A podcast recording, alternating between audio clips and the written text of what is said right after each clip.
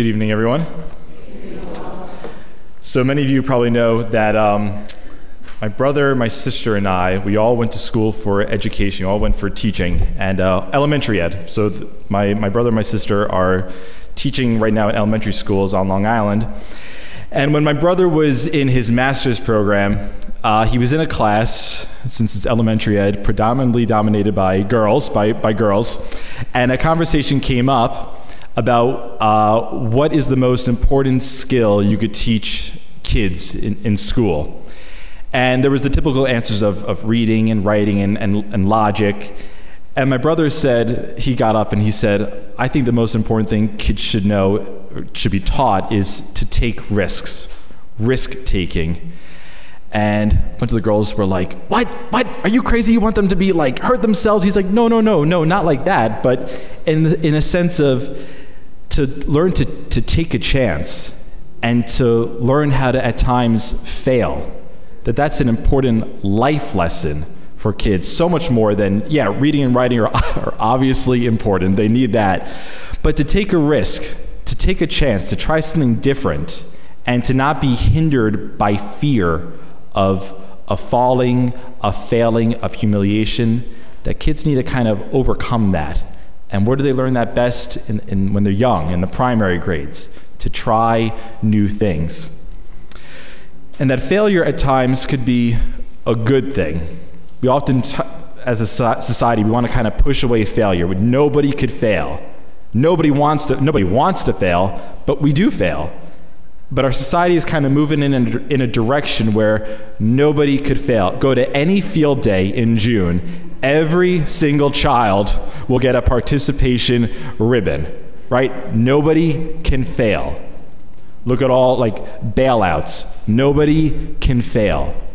But the reality is that people fail.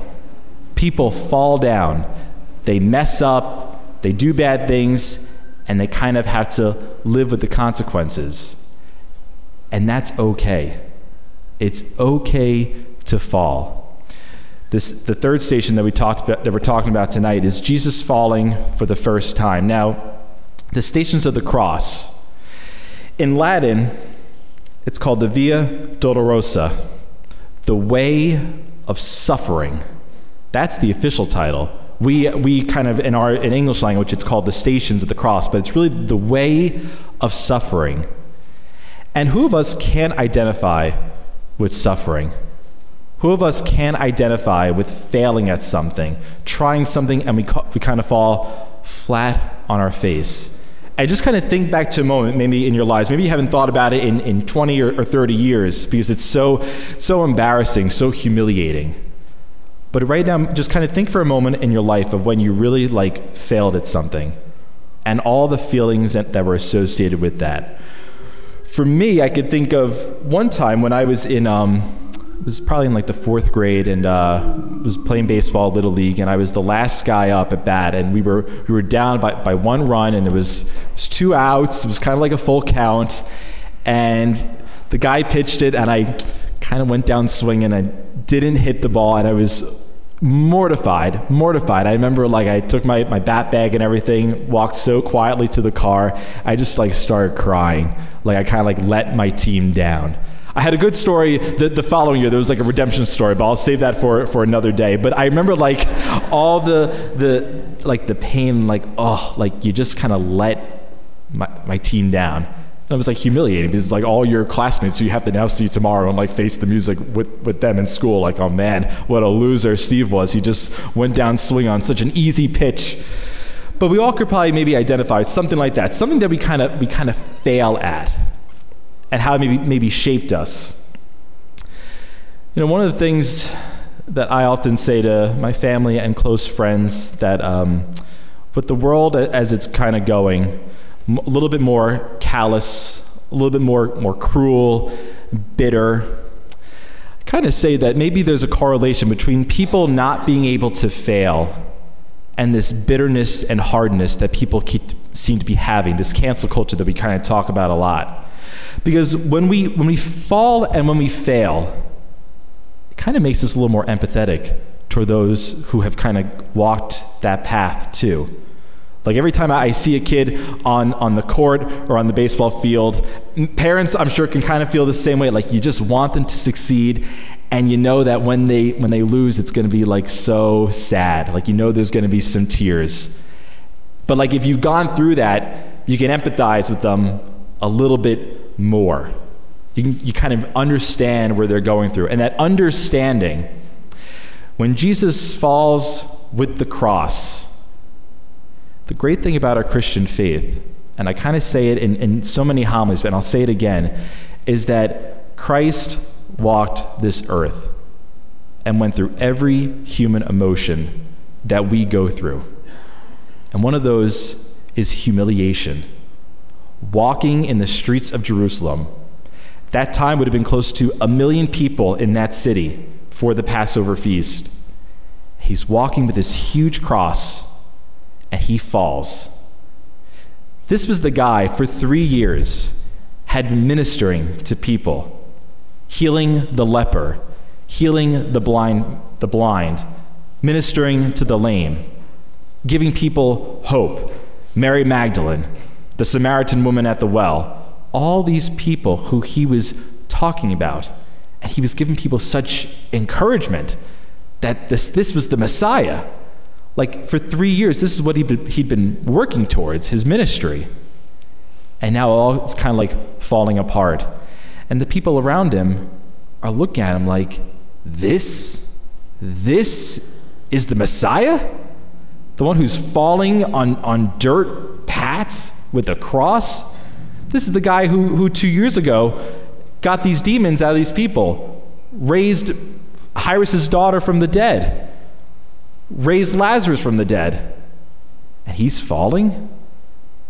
That humiliation that he must have felt in that moment.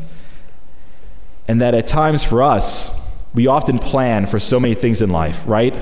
We often, when we're young, we have these great dreams and aspirations. We want to, you know, go to nice college, get married, kids, nice house. Nobody plans for a marriage to kind of fall apart. Nobody preps and plans for money to be withdrawn from their account. Nobody plans for cancer to riddle their child or, or, their, or their aunt's life. Nobody plans for that. And it's a, it's a hu- humiliating moment for us, realizing that we, we, we can't do it all and coming to that realization. So, when I was kind of planning this this talk for tonight, I was kind of thinking about you know where we, we often do like these these movie clips and um, where I've kind of seen this in in in media, and uh, one of my actually my favorite show of all time is ironically enough Friday Night Lights. Now, if you have not seen the show, it was a book, it was a movie, and it was a show. I've read the book, I've seen the movie, I've watched the show, I've watched every episode numerous times.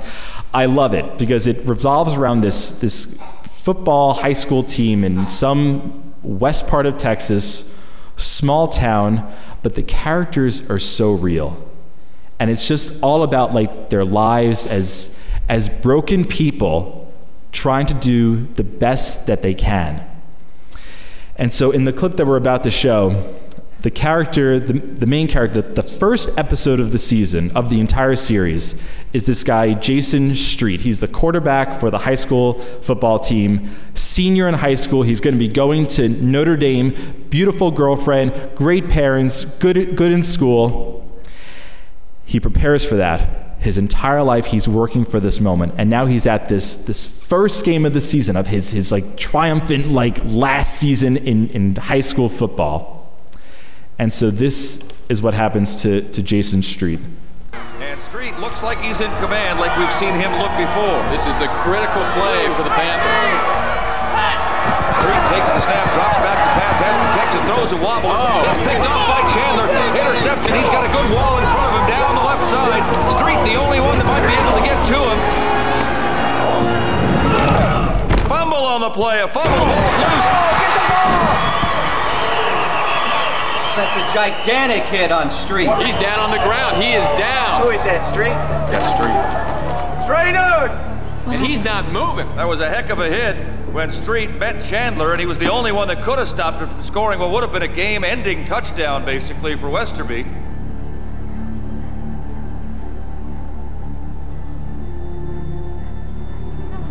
It's very quiet here in this stadium. Walker. Honey, he's not oh, getting. Let's go. Let's go. You know, this is this is obviously the, the worst nightmare for a coach, especially for a parent. Well, you know, his uh, entire family, of course, in the crowd tonight, even some folks uh, from his family from out of state making the trip. Why isn't he getting out? Okay. Can you hear me? Yes. Okay, I'm gonna check your eyes. Hold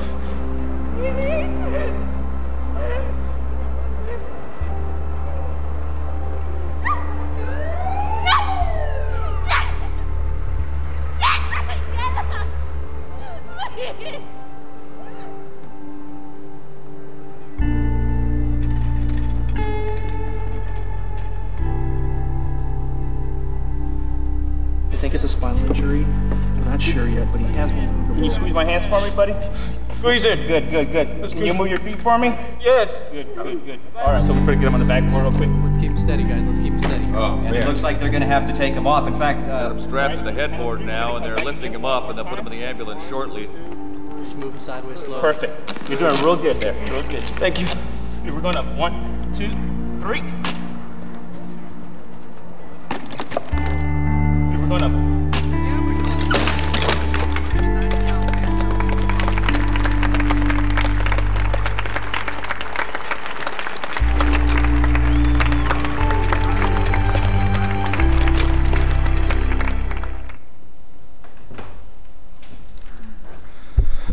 So he ends up, the quarterback is paralyzed by that injury.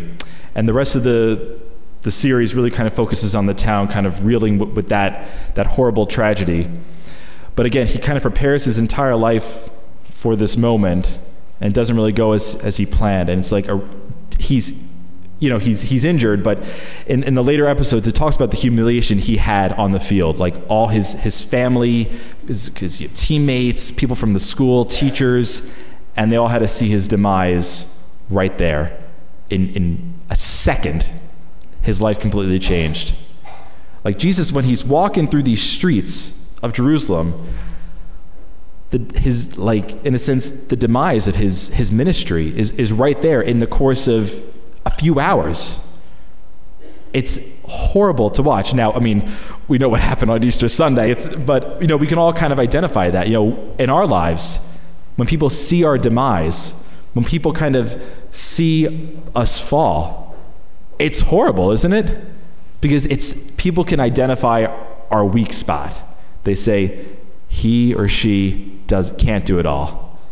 And sometimes they try to use that against us but again for us as christians it's comforting to know that even christ with the cross he fell and he fell again and he fell again that that way of suffering for us as christians this is like at times it seems like our life is just a way of suffering one defeat after another. We get the house, all of a sudden like, the mortgage is too much. We get married, now there's maybe problems with the kids. You know, there's always kind of like something in our lives. And at times we may some of us may feel like we have like this this weight on our shoulder, almost like a cross, trying to go through work like we're we're perfect trying to go through family and friends or church that we kind of have it all together. But there always comes a moment where we kind of fall and we recognize that we don't have it all together. We're not perfect. We're imperfect people and we fail. I mean, look at our ancestors. Yes, maybe our, our ancestors as, as immigrants most of our ancestors probably failed in their homelands. They couldn't get here. Mine, mine certainly did. My, my great grandfather from Naples couldn't make it there. He failed in Italy. He came here to America. My great great grandparents from Ireland couldn't make it there, the potato famine. So, what do they do? They come here to America. Right now, our, our people, maybe from Central America, can't make it there. They're failing. So, what do they do? They come to America. But let's go back to our first parents, Adam and Eve. They failed. They didn't listen to God, and they failed, and they suffered the consequence. But again, when we fail, when we realize that we can't have it all, that we don't have it all, that sense of empathy grows. That we could see things a little bit differently. When Jesus is walking and he falls literally on the floor, his perspective is now completely different than it was two seconds when he was standing upright. He's now on the floor and could see like the feet of the people he once was ministering to, who he was preaching to on the Sermon on the Mount, on the shores of Galilee. It's completely different. What in our lives is our cross? What, uh, what makes us kind of fall down and fail? Is it a humiliating moment for us? Or do we not even recognize it? For us as Christians, there's a sense of endurance that, yeah, when we, when we do fall, we, we have to kind of pick ourselves back up. That's what we do as Christians. But we can't pick ourselves up unless we recognize that we, we've messed up at something, that we failed at something. And once we fail, are we empathetic towards our brothers and sisters who are also on this way of suffering with us? Do we have that compassion that Jesus had? Because we see, when we read the Passion in a few weeks on Palm Sunday, in Jesus' final moments on earth, he has compassion for the dying thief, doesn't he? This day you'll be with me in paradise. Even in our suffering, even in our trials, when we fall, at, like Jesus did, when the weight becomes too much to handle, and we fall down and we humiliate ourselves, are we empathetic like Jesus? Do we still look with his eyes? Do we recognize our own limitations as people? That we can't do it all, that we need him. And he falls with us, but he also picks us back up too. This next clip, the last clip, is from remember that show ER back in like the 90s and the 2000s and I love that show. It's a great show. I love TV I love TV shows. So ER I was, t- I was telling Jordan before, you ask any ER fan, they'll tell you three important episodes. And this episode is from the first season of ER with Anthony, remember Anthony Edwards? He played Dr. Yep, Dr. Dr. Mark Greene. This was such a pinnacle episode because in this episode, he meets a pregnant woman, pregnant woman who comes in for like just like heart pains or chest pains or whatever, something so like not really important. And soon enough, everything starts to spiral, spiral out of control. She starts to have seizures. She goes into shock. They try to have a C section. It's successful. But then in this scene, he's trying to save the life of the mother, and he doesn't. He, she ends up dying on the table. And so Dr. Mark Greene, who's like everyone looks to for advice in the ER, all the nurses, all the doctors go to him. That burden that he has, he now falls. And you'll see in the clip, he tries to kind of keep it in, but then we'll see what happens at the end.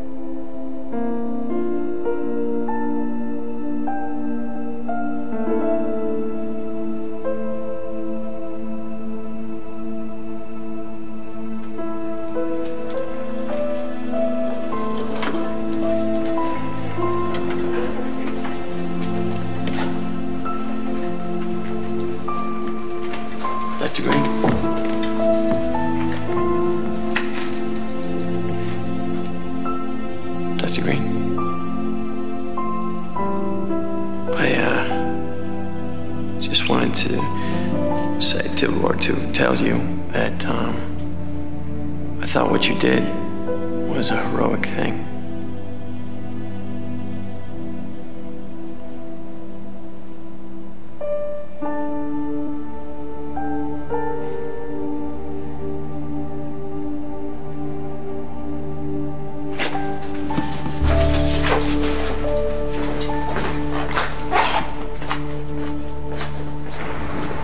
It's just one stop the other way, right by the train station.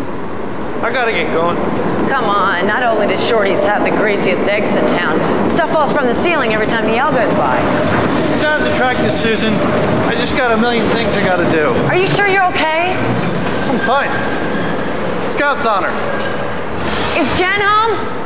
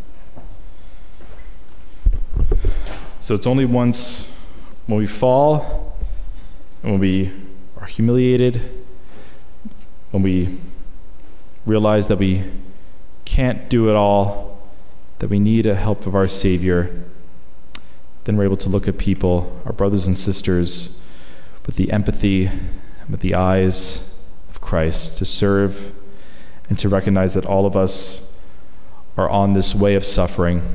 As we suffer together, as a community, we continue to get closer and closer to heaven.